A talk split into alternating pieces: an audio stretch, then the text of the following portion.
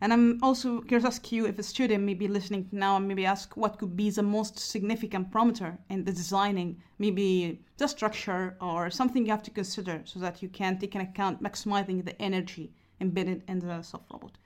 That's first one.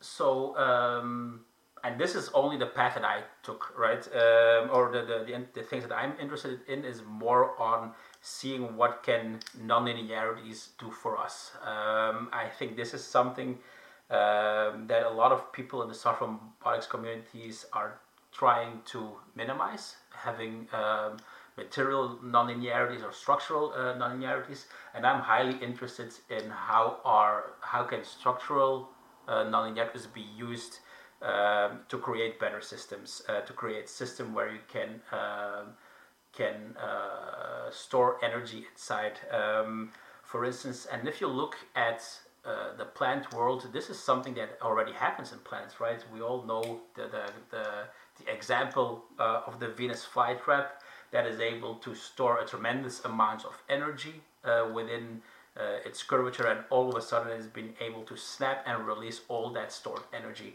And I think that's like a very good example of what soft robotics can do or what the philosophy of soft robotics uh, is.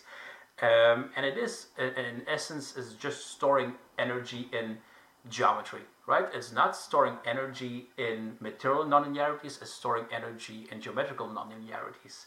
Um, and in that sense, that's like the, the, the, pathway that I'm pursuing. And I think there's still a lot of things to explore. So for the, the young listeners out there, I think if you see something that is highly nonlinear, try to, instead of avoiding it, try to harness it and see what can you do with these uh, structural nonlinearities. I think that will be my advice.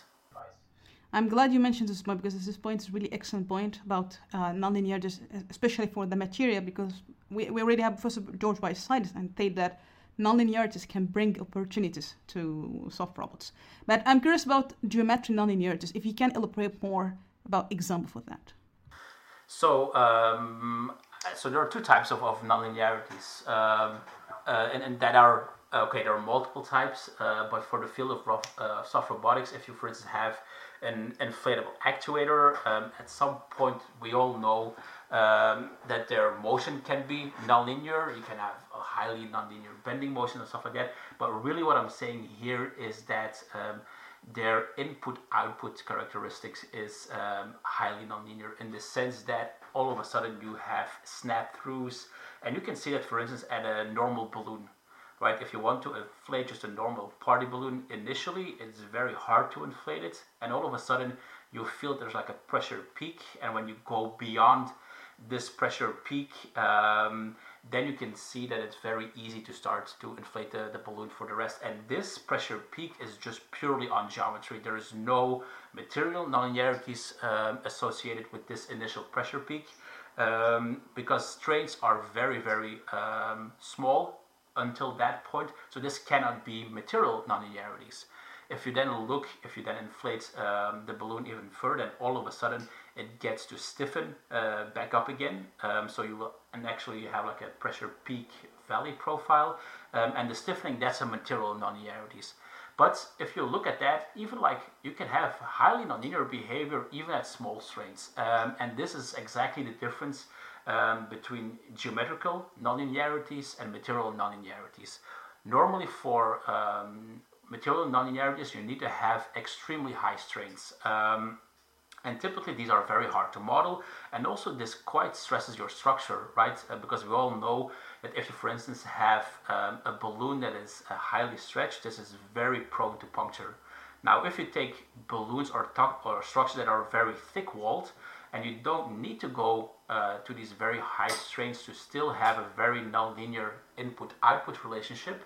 This uh, really uh, makes your life a lot more easy, right? Because you can really use very simple material models. Um, even just a normal Neo-Hookean material model is more than good enough to capture everything that you need. You don't need to go to very complicated uh, material models.